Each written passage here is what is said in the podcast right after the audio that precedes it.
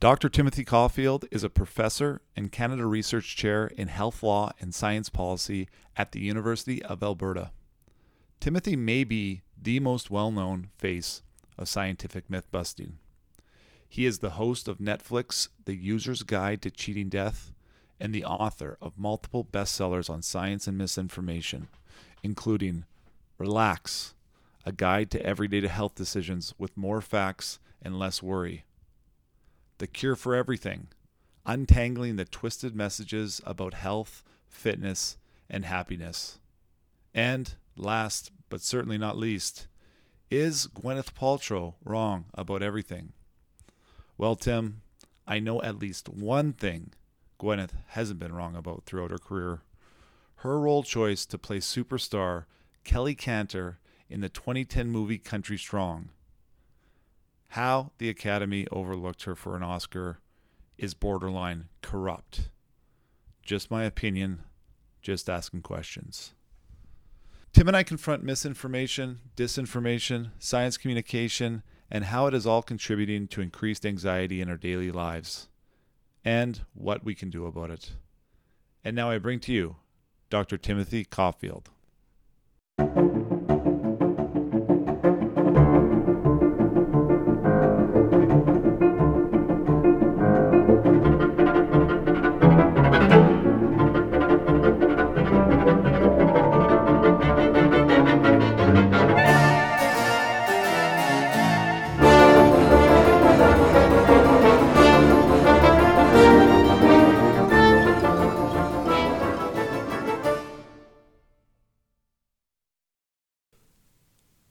Professor Timothy Caulfield, welcome to Confronting the Madness. It's a pleasure to have you here. Uh, thanks for having me on. Looking forward to it. Yeah, yeah, yeah. No, I just finished reading um, your book. I'm going to throw it up here. It's the latest version uh, entitled Relax. And I was fascinated by several of the chapters and their, their themes within it. And so I encourage folks to check that out. What I did want to come on and talk to you about here today is really your expertise around health information, public health information, the communication of science. And then what's more pressing today is around misinformation, the infodemic. And I'm hoping you can describe to us what that exactly means and how that all relates to anxiety that is permeating across our society. That's where I find it most troubling. I think you, I disagree a little bit on some of your positions as it relates to the notion of misinformation and how we address misinformation. And I'd, we can maybe get into that. But first, tell us a little bit about who you are, your your background, what you're currently doing at the University of Alberta, and then we, and then I'd love for you to dive into the notion of what what the infodemic is. So uh, I'm a uh, Canada Research Chair in Health Law and Policy at the at the University of Alberta.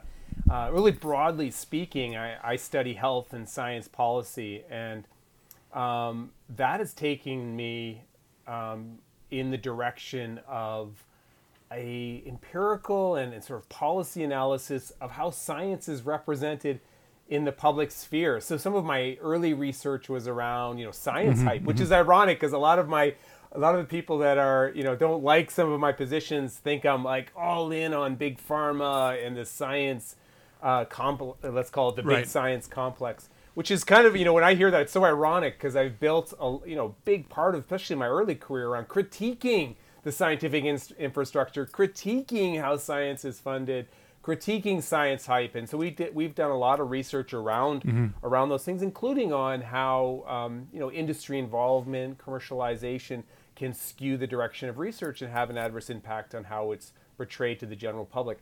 But but that's sort of taken me um, my career towards exploring things like misinformation, which I've done for years and years and years now. Um, and a lot of my you know my more popular books have have focused on that, but we've done a lot of empirical research on that on that also, looking at misinformation in the context of of social media and and um, we have a we've got several research grants looking at misinformation in the context uh, mm-hmm. of COVID, for example, and, and, you know very recently. So a lot of my research, and I'm very very mm-hmm. passionate about it, as you as you may know, is around fighting fighting misinformation, we know that, uh, and, and I think there's a growing body of evidence to back this up, that it does incredible harm. I mean, just incredible harm. In fact, this isn't going to sound like hyperbole, but I, I, think it's fair to say that it is one of the greatest challenges mm-hmm. of our time. I know I really that sounds like hyperbole, but when you think about the chaotic information environment that we live in and the degree to which information just permeates every corner of our life, um, which was one of the goals of the book, right? Is to really to explore how that that's true. Um, it's not an understatement to say that misinformation is one of the greatest uh, challenges of our of our time, and you know it has an impact on politics. It has an impact on on the research agenda. It has an impact on our economy, and absolutely, absolutely, it has an impact on our health. And I think it's fair to say that misinformation right now during the pandemic it's killing people, and it has killed people, that, without mm-hmm, a doubt, mm-hmm. like without a doubt. Um, and so yeah, it's it's it's a real problem. The good news is, and I like to be a good news person, is I think we have a growing body of evidence that tells us um, how to how to fight misinformation. And so we're also trying to do that. I'm part of a big initiative called hashtag Science Up First. I'm one of the co-founders, and it's it's aimed at fighting misinformation where it resides, which is largely mm-hmm. social media. Mm-hmm. This is largely a social media phenomenon. Yes, it comes misinformation comes from everywhere, but uh, I think that that's one of the, things that makes it unique today, and one of the reasons it's so problematic right today is is because of social media. So our, our initiative, Science Up First, it's on Facebook, it's on Twitter, it's on Instagram, we're on TikTok, and, and we're trying to create independently um, vetted, creative, upbeat. We are, don't be negative is one of our goals. um, uh, content that can be shared broadly because you know shareability is really really important. Um, and we try to have a whole di- you know diverse voices uh, involved in the conversation. So yeah, I, I, study misinformation, the nature of it, and I study how to fight misinformation, and hopefully. I'm part of a, a terrific team that is, is trying to make. Yeah, that's that's awesome, and I, I, I definitely don't disagree that misinformation or the lack of quality information is one of the most pressing concerns of our time and has so many negative consequences. One of the things, though, that I'm interested in is who is to blame for the creation of this misinformation ecosystem and where I struggle a little bit and I'm interested in your thoughts are I have family members, you have family members, friends who share stuff on Facebook, for example, and they got some weird idea somewhere, right? And they didn't really do any secondary research. They didn't read any opposition opinions. They just, it's confirmation biased. They share it and then it gets perpetrated through their friends and whomever. But the thing that I struggle with is around when institutions, and I'm talking about institutions like the CDC or the World Health Organization or Anthony Fauci or other political leaders where the politicization of science becomes a bit murky for me. And in your book, and this is what I don't think some of these folks have done enough, is in your first chapter you're talking about fluoride and whether or not it's it's good in drinking water for your your teeth. And I have I, I agree with what you're saying in here, but at the end of it, you say though research continues and we should regularly revisit the science when it comes to an assessment of the benefit and safety, the research is pretty darn consistent. I, I do not think that the leaders of our institutions have have prefaced information with respect to COVID that way at all. And that's I think a cause, a great deal of cause around when they get something wrong and they've been very dogmatic about, you know, a vaccine will not cause transmission and then it turns out it will. Like that's a material statement that impacts the decisions of individuals to make a choice. And we don't need to debate. I'm vaccinated. My family's vaccinated. The whole vaccination conversation not that interesting in this in this conversation for me. But how do you think about that when an institution says something that is either misinformed or a lie? I, I think that's more harmful than when somebody whose whose livelihood you know depends on misinformation, like Alex Jones or Breitbart News or whomever. There's there's there's some different scales there. Yeah, so lots to unpack there. Uh, so first of all, unfortunately, we know that the misinformation coming from Joe Rogan and from these does do real harm. It does incredible harm, right? It does incredible harm. So we, you know, it's hard to believe that people hang their hat on Joe Rogan and on Alex Jones and on Gwyneth Paltrow and on Aaron Rodgers. But we know that the misinformation that emanates from those sources has a huge impact. And there's been a lot of studies that have shown that, empirically demonstrated that these voices can have a huge impact. And it's not that they trust Joe Rogan or or you know people always joke back to me, push, oh he's a comedian, lighten up, right? That's not the point, right? They're a megaphone and they're enabling and, and legitimizing the misinformation that that is associated. They're they're the megaphone. Mm-hmm. But I absolutely agree with you that the science communication early days and even recently has been less than ideal. And, and in fact, I wrote a piece for the Royal Society of Canada was the co-author on this piece that that was the the point. That you know we say right in there is that public health agencies have got to learn not to be dogmatic because it's almost always a mistake to be dogmatic about scientific conclusions because science evolves. But there's something qualitatively different and the mask thing is often raised. Probably someone brings up the mask thing in my life every day. Some, and somehow they think it's a mic drop and i'll get to what i mean by that. They think it's a mic drop thing you know, um, early days in the pandemic, um, there were, I, I, know you know this, but I'm just sort of mapping out the narrative here, right? Or early days in, in, in the pandemic, there were um, scientifically plausible reasons why we shouldn't recommend mask mask wearing, right? So this is February, March 2020. So that's why the World Health Organization, the CDC, the National Health Service in, in the UK, the Public Health Agency of Canada all came to the same conclusion don't recommend mask wearing. Now, it's often framed by, by the deniers as they were lying to us because it was a supply mm-hmm, issue, right? Mm-hmm. Uh, uh, but that's not the case, right? There were scientifically plausible reasons touching your face, wearing it wrong, behavioral compensation. In fact, there were a couple studies that, you know, poorly done studies, but a couple st- studies that said these were plausible concerns very quickly a body of evidence started to emerge um, that said that masks are helpful. In fact, I think the mask story is fantastic because it's a really good example of how you always should turn to the body of evidence, right? And and um, you know what does the scientific consensus say? What does the body of evidence say? Because you know masks are actually still it's hard to study it well, mm-hmm, right? Mm-hmm. It's hard to create these clinical trials that give you really definitive evidence. You come at it from as many methodological directions mm-hmm. as you can, and you build up this a body of evidence. And now we have you know a number of really good systematic reviews that tell us that tell us that masks you know they all point in the same direction right? That masks are, are helpful. Early days um, the public health agencies in canada were uh, are in canada and, and, and around the world were too dogmatic in their language around masks.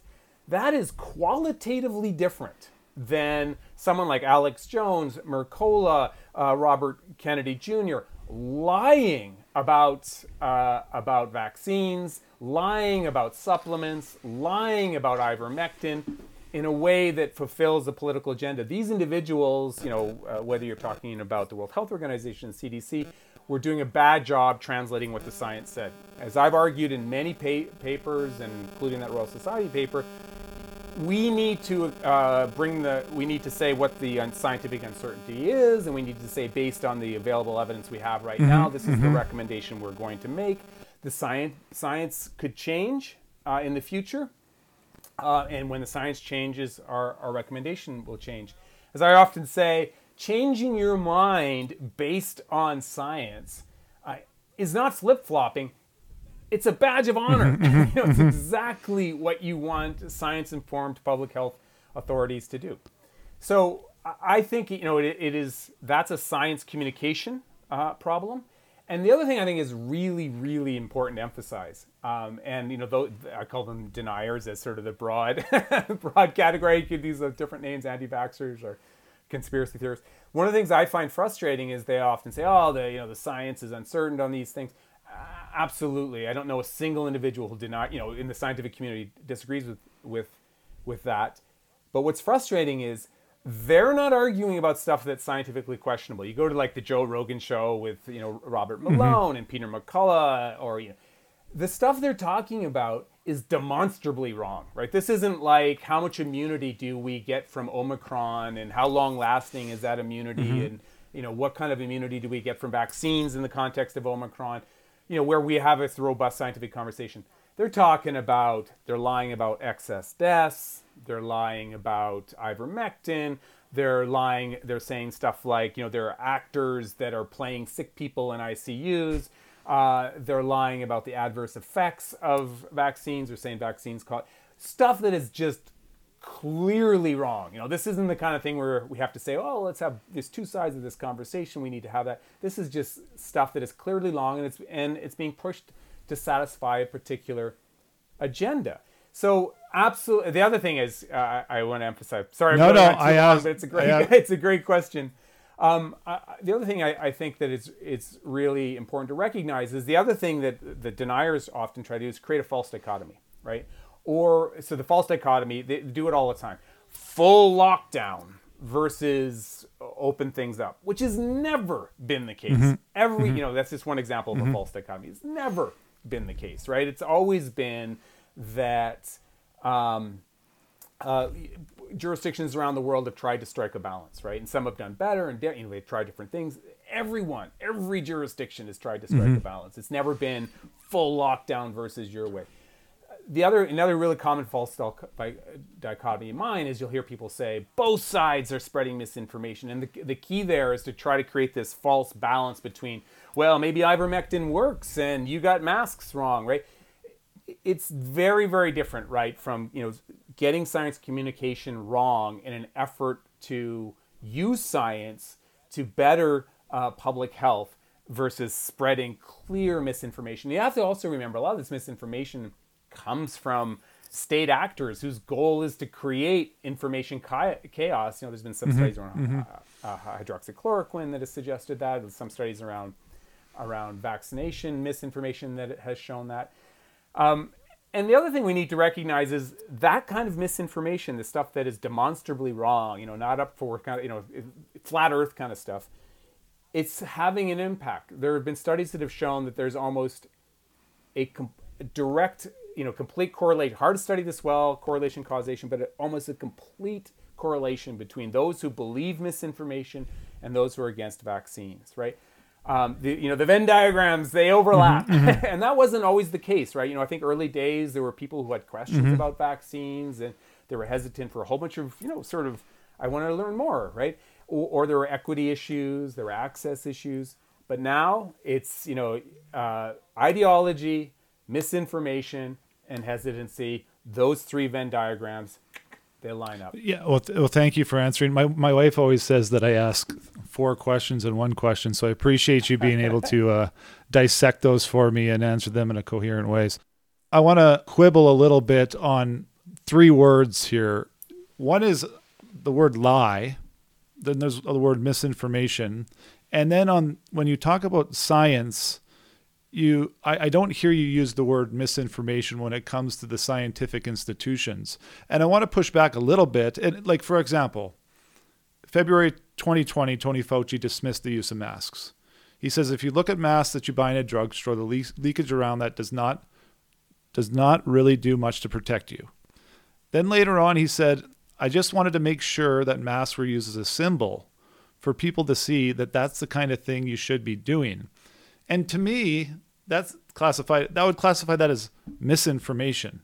That doesn't come why? because that doesn't come across to me as so he's dismissed masks as being scientifically beneficial for an individual in February 2020 he's fast forward to say I still don't think they're beneficial although there's a there's a psychological use for them in society to show that I, as an individual, am virtue signaling that I believe that COVID is real.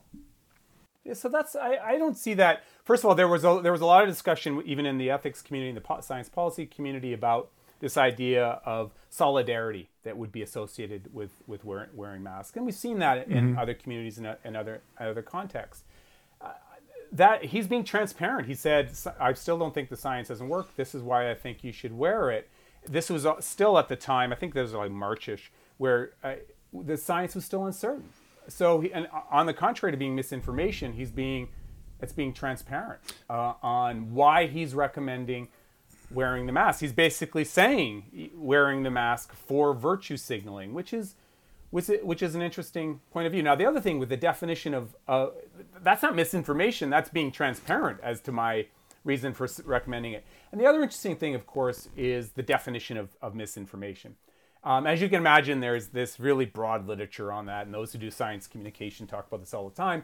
Um, and uh, I sometimes get uh, frustrated with my my pende- uh, my sort of picky uh, academic colleagues who say, well, there's there's misinformation, then there's disinformation, and there's fake news, and yeah. you know, breaking it Uh-huh. down. So I kind of use misinformation, and to be honest with you, they're right. Right, Um, right. I use misinformation as sort of an umbrella Mm-hmm. term, right, um, to talk about the field, right? Because I do think that there, you know, there's, as you know, I know you, you know this stuff too, but uh, there's dif- disinformation. So disinformation, you know, I put it on on a long continuum, right? Mm-hmm, So you can put disinformation on a continuum, and at one end of the continuum, you have individuals that are, you know, fully aware that this is misinformation, and they're spreading it to fulfill an agenda, maybe even trying to for the purpose of doing harm. Right. They know it's a lie. Yeah. Yes. Right? Yes. They know it's a lie. Di- di- And- disinformation is a lie.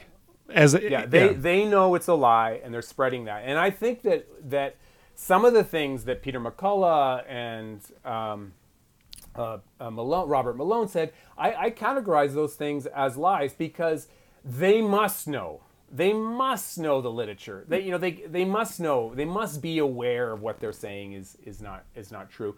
Other things that they said, I you know, I would you know c- categorize more broadly, and, and um, but you have the lies, and then you move along, and then you have uh, people that are maybe selling products that are, aren't based on on good science. You know, we've done a lot of research around the concept of immune boosting, for example, and how that's being pushed on, on social media and on the internet. Um, and, and I think there you probably have actors that are, you know, they probably know it doesn't work. so it's kind of disinformation. But maybe Tom Brady really does think that his supplements boost your immune system. You can't boost your immune system. Um, so that so that immune boosting tea I had last night is not a good use of my. I think I think the concept of, of immune boosting is hilarious because you don't want to boost your immune system, right? You know that's anaphylaxis, Right, right, right. autoimmune disease. It's it's absurd on so many levels. Um, but you know, but it, it is interesting because you wonder, you know, does Gwyneth Paltrow really, you know, think it? Maybe she does. Mm-hmm, Maybe she's, you know. So then you move a little further along, a- and you have, I think, maybe Aaron Rodgers would be in this category, right? Where they, it's almost like this hubris that they have, this willful ignorance of, of reality. Um, you know, where he believes ivermectin works, Mm-hmm. where he believes these things cause infertility, and you know, um, and then you move a little further along that continuum, and you do get to individuals that are uh, are just trying to do the best they can. You know, they're trying to you know navigate their way through this chaotic information environment and they're sharing misinformation online. And there's a lot of research that tells us that that's what happens. There was an interesting study that came out early days in the in the pandemic from oxford that found that you know 20% of the misinformation that's circulating comes from celebrities comes from prominent individuals. So that has you know that's where the origin is. Um, but then 69% of the misinformation circulating on social media is us us sharing the stuff from the celebrities. Sorry, what was that? Sixty percent? 69%, Six- almost 70%. so, I mean, that really shows you how it's a top down, Right, bottom right. up phenomenon. Yeah, that's right? Interesting. So, okay, I, I want to I want to do another Fauci pushback when he was talking about the efficacy of the vaccines, and he said, "I was saying herd immunity would take seventy to seventy five percent." Then, when newer surveys said sixty percent of more would take it, I thought I can nudge this up a little bit. So he was he wasn't basing the nudging up on the science. He was basing it on an opinion poll on how individuals would respond if he were to say herd immunity would be would require a higher percentage of individuals with the intention that vaccines would then increase vaccine uptake would increase again to me that's a form of misinformation So look, I, I'm not going. Mm-hmm. I, I actually don't know the, the details behind the scenario you're you're describing, um, but I, I must say I, it, it's interesting because if we went back two years, right, two years ago, and you look at the the criteria of what you're supposed to do when there's a crisis, and you want to have powerful, you know, impactful public health messaging. Mm-hmm. Um, it is to be clear, to be unambiguous. You know these mm-hmm. these yeah, really, yeah. Mm-hmm. and I think that's wrong. I think something that we've learned from the pandemic is you can't. You've got to be honest about what the science actually says. And a lot of the critiques of people like Fauci or the Public Health Agency of Canada, I, I get it daily. You know, Mark daily. Someone says this to me is because of the evolution of science. Mm-hmm. Like there, you know, the science was different before, like, you know, around transmission, for example. I, I know you know this, but I'll say anyway. Early days, um, the vaccine, there was evidence that the vaccines did slow transmission. And by the way, there was a, an analysis that just came out from the UK that even with Omicron, vaccination slows transmission. Does it prevent transmission? No. You know this.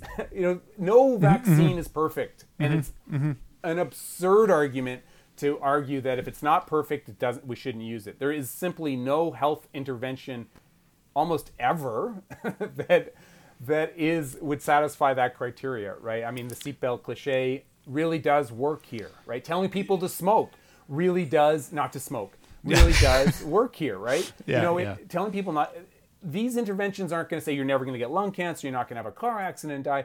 These are interventions that have a meaningful impact, right? So, for early days, for Fauci to represent what the best science said about the vaccines and, what, and the history of vaccines and what we know from vaccines is entirely legitimate, entirely le- legitimate.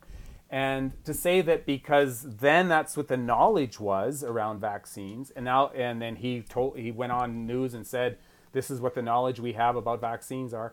And then in the future, well, the, the, the knowledge has changed. You told me that vaccines were going to prevent transmission at X level. Turns out they're 30%. Is completely disingenuous because, of course, the science evolves. Every year we have a new flu vaccine, and that flu vaccine has a different level of effectiveness. You know what?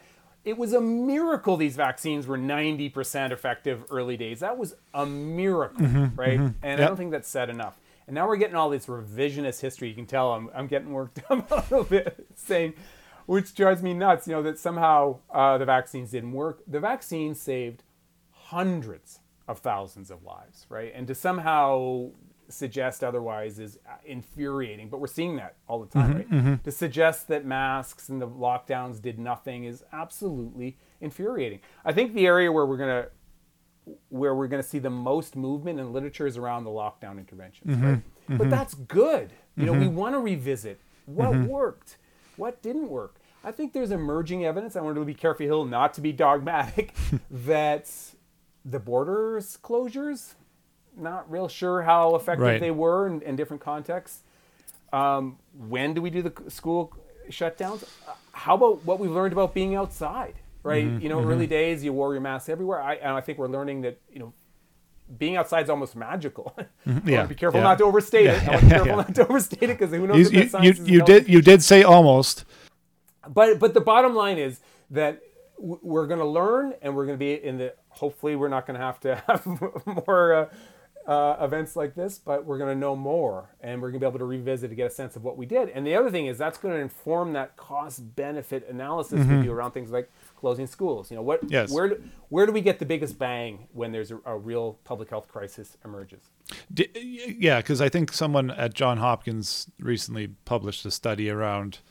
It, it was it was oh that study was, was so terrible. This is the 0.2 percent study, a really good example, right? So what happens is you get that study, you know, written by Ronald Reagan's former economic advisor. Uh, is that who it was? yeah, and he puts it under the Johns Hopkins, not peer reviewed, and it gives a name of it that, that's similar to a peer reviewed journal. Mm, mm-hmm. um, it says 0.2%. Then he says it's a systematic meta analysis, and it makes it look like he looked at a ton of studies. He, then he does this weighting. He there's three of them I think. They do this weighting on on the studies that they looked at. They gave like a 98% weighting to one study in a uh, in a predatory journal, and then came to the conclusion that it was point, you know, that lockdowns only had a 0.2 percent impact. Uh, there have been, you know, this study has been completely, you know, critiqued. Uh, it's everywhere, still not peer reviewed, and despite, in addition to that, there is a huge body of evidence out there already. Great systematic reviews, meta-analysis. In fact, I, I posted one today that tell us that that lockdown strategies uh, do work at various levels. You know, hard to study well, but there is a pretty robust body of evidence that is completely different. So it's ironic that we have this body of evidence, this weight of evidence over here, right, and then we have this one peer, not peer-reviewed study over which clearly seems to be having an ideological agenda and it gets a huge amount of attention. Huge amount of attention. It gives you a sense of the noise that we have that we're up against. but I, can i ask you about that? Because and i hadn't looked into the study but one of the things that so there's there's various levels of sophistication that an individual will um, delve into with regards to trying to figure out objective truth right? As a as a layperson right you're a subject matter expert, you're an academic, you do this as a profession. I would consider myself a lay person that's probably, you know, a little bit more knowledgeable than the average about how to extract information.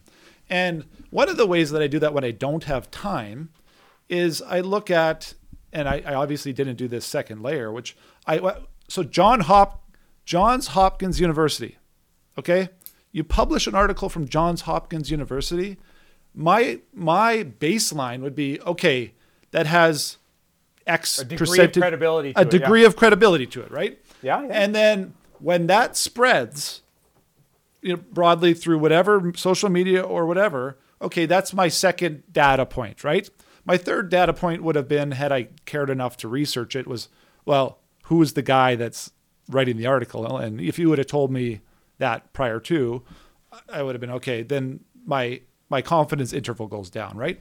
But how are we supposed to trust academic journals now when and and academic institutions when that's being allowed to be released under this guise of you know because when people hear meta-analysis first of all nobody will know what that means but if you do you're like okay that means you've taken a bunch of different research and you've compiled it all together and you've done a really good job of assessing a big data set, right? And so that should give you more confidence, right? And then all this. So it, it is a how do you Barrington filter that out? Another example of that, right? Yeah. So you know, we, we published a study. Well, that I wanted you know, to talk about that too. How the Great Barrington Declaration was portrayed was portrayed in, in the popular press, and it's a really good example of false balance, right?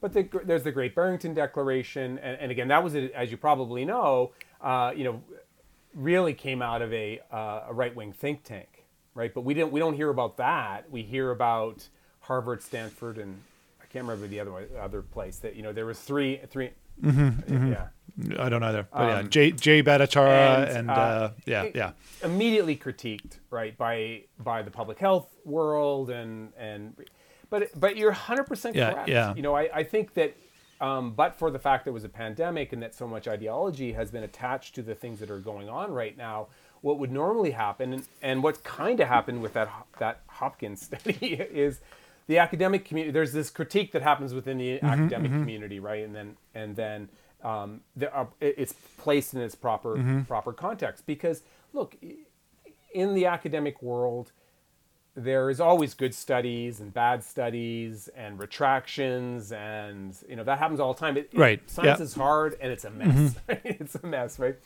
And that's why you have this body of evidence that emerges, right? And and, um, mm-hmm. and that's what normally happens. But but but unfortunately, with our, our our current information environment, this cherry picking can happen, right? And and so people cherry pick these studies that they they like, and then they mm-hmm. point to the mm-hmm. uh, individuals involved, and um, it, it, takes off, and, and, you get the what it's called zombie papers, and they're very the Wakefield study on autism and vaccines. You know, the lie the va- is one of the best examples of a zombie paper. It, it lives mm-hmm, on. Mm-hmm. It lives on, even though it's been retracted, it's been denounced, uh, et cetera, et cetera. Um, and that's because of the information environment that we live in and the incentives that we have. And the other thing that happens, I think, is that that people build careers, uh, academics, on being a contrarian, right? So you mm-hmm. have these contrarian mm-hmm. with Jordan Peterson. Right. We can go yeah, down the yeah, list of yeah. individuals, and I, I don't want to say I can read their minds and why they do this, but I, I think part of it is you know you just build this huge brand based on being a contrarian, and I can list, uh, you know, Jordan Peterson's one of the you know best examples of it. Uh, but there are there are others. The best way to respond is almost always the body of evidence, right? You say, here's the body of evidence on, on this point. Um, mm-hmm. Right here's a good a good um, good moment to talk about the Galileo effect because that's the other thing I hear I hear constantly. you know, Someone will say, "Well, Galileo was." People said Galileo was wrong, right? So, the, so there, Peter McCullough's right, yeah, yeah, right, right, right, yeah, yeah, yeah. Completely. Yeah. First of all, not many Galileos in human history. One number. One. Number two, this is not the same situation, right? That is not a mm-hmm. conversation stopper, right? That is not mm-hmm, a conversation mm-hmm. stopper to say, oh, let's look at Galileo. Mm-hmm. You know, look at ulcers that people used to think that were caused by stress. Look at plate tectonics, right? Those are not conversation starters because in all of those cases, it was you know it was resolved by science, right? It wasn't and uh, in Galileo, he he wasn't it wasn't like scientists fighting. It was Galileo and a political stew, right? So it's a complete misnomer to use you know the Galileo effect. But it's a very unfortunately it's a very very effective method for spreading misinformation and, and silencing those who are trying to fight misinformation. So just, I got there's too much I, I got to touch on because even I want to put a pin in the Jordan Peterson conversation because I'd love to talk with you about him uh, another time because I do. anyways, whatever. I'm not going to share my opinion on that right now. Um, but just back to the Great Barrington Declaration for a minute. It's a couple things. One, for me, again, as somebody who sits layperson plus, let's call me a layperson plus, if I can be so so bold in saying so. You know, I read the Great Barrington Declaration when it came out, whatever that was, 18 months ago. And to me, I thought, well, that makes sense. You know, protect the vulnerable. Let it burn. let the people that have low risk. Well, well, I don't even think it was that. I think it was protect those that are at most risk so that those that aren't at risk can still continue to live a normal life. And it was portrayed, in my opinion, in that light that it's every man for themselves, right? You know, you're and and then the other thing that bothered me about it, which came to light, was that the email from Francis Collins to Tony Fauci effectively was a political and a media tactic saying, you know, we need to shut these guys down. So how are you going to um, denigrate them and their academic credentials? And again, I thought that was it was such a blurring. And, and and I don't even want to talk about the Great Barrington Declaration, whether or not it's right or wrong or whatever. It's, it doesn't matter, but it's it's the way in which um, institutional actors, leaders respond from a political perspective that I think, in part, makes people like Joe Rogan as famous as he is. Because he his brand is to say I'm going to share an unfiltered opinion of what I think and I have no biases. And I'm not saying that is what it is but I have no biases and I'm going to bring forward people that are going against what the legacy institutions are saying, and that includes the media. And so, I got to park. I got to park the Great Barrington Declaration because you got to go. But let's talk about let's talk about the media for a second, and and the role that it's played throughout COVID. And you know, I'm just going to give you an example. Rachel Maddow on uh, MSNBC again, taking the information that she received from the science at the time from Tony Fauci she goes on to her show and she says unequivocally that as soon as you get the COVID vaccine, and she does this reference, like puts her finger up like it's a needle, you get poked, and then you stop transmission at its tracks. Yeah, I saw that. That's been circulating very recently. Yeah, yeah, yeah. They they, the right wing, you know, alt right communities put together this clip of Fauci and her, and I know it's really famous, famous little uh, uh, montage, create a collage created by the alt right and somehow, but it, it, it, doesn't change what I said. It, it, goes back to the same point that at that time um, there was a belief that vaccines, and there was reason to think that, and the evidence supported it that that um, vaccines would have that beneficial effect. Should they have been dogmatic? Look, I've written several. T- I wrote a piece for the Globe and Mail that said you know, called the uncertainty dance, where I argued that we've got to the media and public health has to do a better job being honest about the uncertainty of the science. And there's research that Mm-hmm. tells us that the public wants to know that. And there's research that tells us if you talk about the uncertainty of science, you don't lose trust. You don't gain trust, by the way, but you don't lose trust, which is important.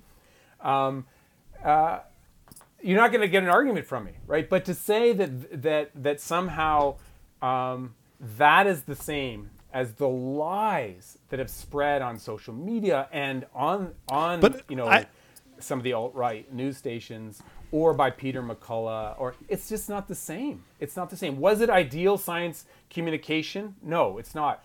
I do not think that you should spin science for a public health goal. And I've, that's always been my position. It was my position before the pandemic, it's my position during the pandemic, and it's been my position after the pandemic. Uh, we have to be honest, and and and I I, I think you know one of the pl- times where I was really kind of challenged was, uh, and I I've, and I've talked about the, I brought this up in a recent public health meeting I was involved in, is think about the AstraZeneca challenge, right? You know when AstraZeneca came out, um, that was a real challenge because you know how how do we portray this really very rare risk associated with A- AstraZeneca, right? The blood clot situation, with the the incredible benefit associated with getting getting the uh, the vaccine. In fact, there's a, uh, an analysis that came out of uh, out of the UK very recently. I'm going to say like last week that where researchers were arguing that how it was portrayed, you know, caused thousands and thousands of lives because it, created this Yeah. scaremongering um, and had an international phenomenon because AstraZeneca, as you probably know, is used in, in a lot of the, the developing world, right? So I think you always err on transparency, right? Even in that situation, you know, we can think about how we're going to portray it, you, and and that doesn't mean you shouldn't have good science communication uh, around that. But but this idea that that you know this revisionist view, you know that that this clever montage of of left wing um, uh, mainstream media people misrepresenting you know masks and misrepresenting you know it's it's just a cute strategy in order to try to make it sound like it's okay for them to lie. you know, I don't understand what the argument is. You know, they lied, so we can lie too. I, I don't understand what the argument is. A, I don't think that's qualitatively the same. You know, bad science communication is not, is not qualitatively the same as people lying about vaccines effectiveness, lying about ivermectin, like, you know, on and on and on. You can see you got me wound up. Well, yeah, I know. I, I I'm also a little bit wound up, and I, I know we're, we're at time, but the, the thing that I still don't necessarily agree on is that let's take Rachel Maddow and Joe Rogan as But two. I think we agree. I don't know what. no, no, no. I think we disagree on the fact that I don't think Joe Rogan is lying, and I don't think Rachel Maddow's lying either. I do, however, believe that they are not telling. They're telling the truth as they see it, which may be misinformation. However, I do hold legacy media at a higher standard than I hold a podcaster. And because because I do believe that the legacy media has a collective belief from our society that they are telling the truth. And Joe Well, I can comment on that because we've actually studied this. Right? Okay. So, so the, the so the legacy media, and I'm glad you're saying that instead of mainstream media. so the legacy media. So there've been a, a number of studies that have shown. In fact, early days we were going to study the legacy media, and they've done not an ideal job. And I can give you examples where the, you know headlines that are less than know, mm-hmm, mm-hmm, fear mongering he- mm-hmm. headlines that you know around um, potential harms and things like that that have been less than ideal. But in general, um, the legacy media has done a fairly good job. In addition to that, there have been a number of studies that have shown that the legacy media, that if you get your information from the legacy media, you're less likely to be misinformed, less likely to believe misinformation, less likely to spread misinformation. Now, correlation causation studies, so we have to be careful not to overinterpret them.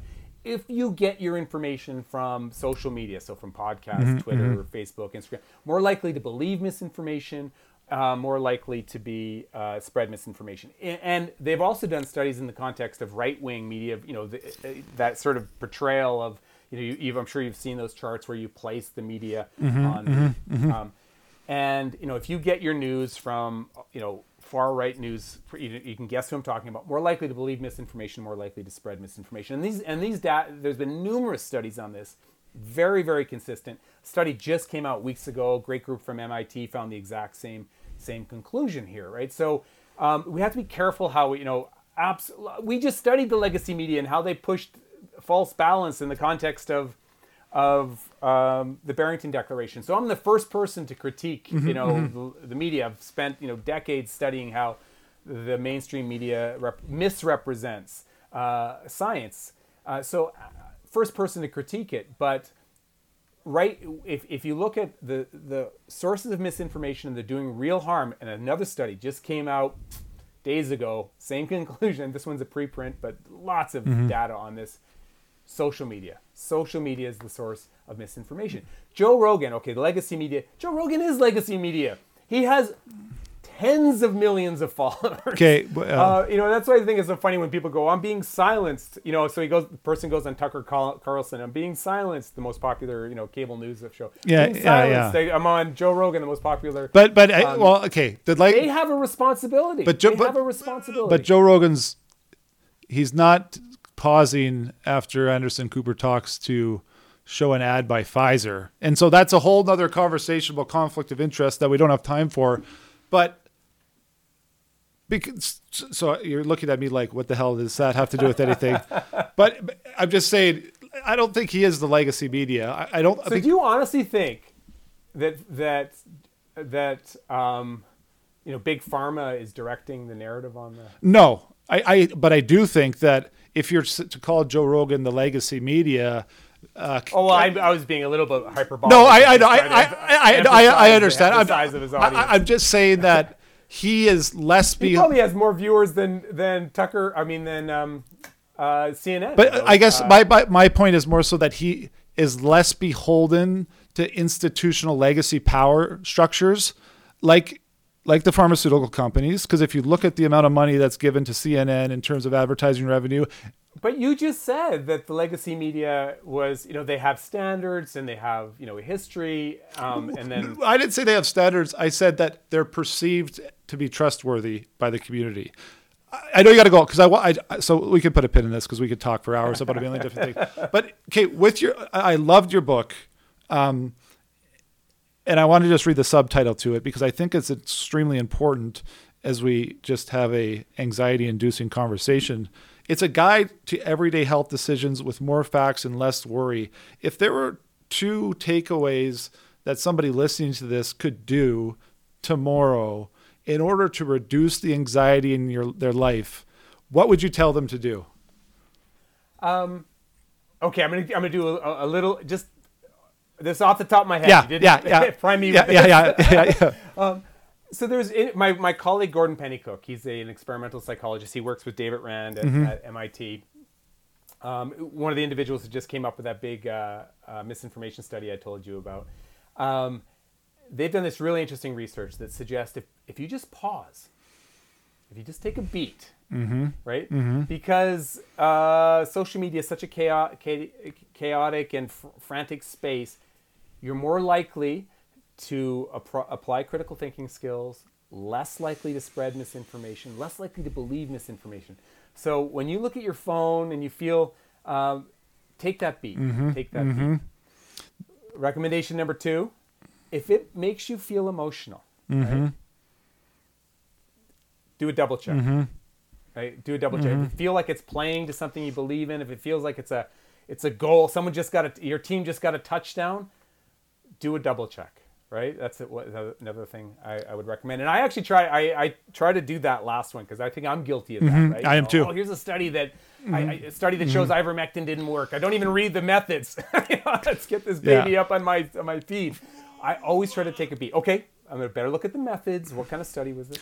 Uh, and the last thing I, I will say is uh, in this it fits in the same same vibe here is is to take a break at night. I, I try to walk away from the noise uh, every night. Uh, And again, there is research that suggests that that helps your mental health. And you've probably seen some of this data, right? And um, I, I try. I have a colleague. I'm looking for her book. Um, who researches this kind of stuff, and she actually puts her, her phone to bed at night. Like she has a little Oh, bed. oh, for yeah, oh, yeah. That's a good idea, She puts a blanket on it, and she you know, tucks it in. I love it. It's She, little should- ritual. she should put it for a timeout though every night instead of going. so I, I those are three kinds of little strategy, you know, very simple things that we can all apply. And I try to do it. I failed. Sometimes, No, I try I think um, for being off uh, off the cuff, those are those are actually quite brilliant because I I know I'm guilty of it too. Where if you just take it's a one second to reassess your thinking, and also impulsivity and emotion are killers on Twitter and social media. And I've been guilty. I've deleted so many tweets in my life because I've been like, okay, I'm going to tell Tim Caulfield what I really think about ivermectin, and then I send it, which I don't, but and then I send it, and uh, I'm like, oh, I better delete that because I don't really know anything about ivermectin.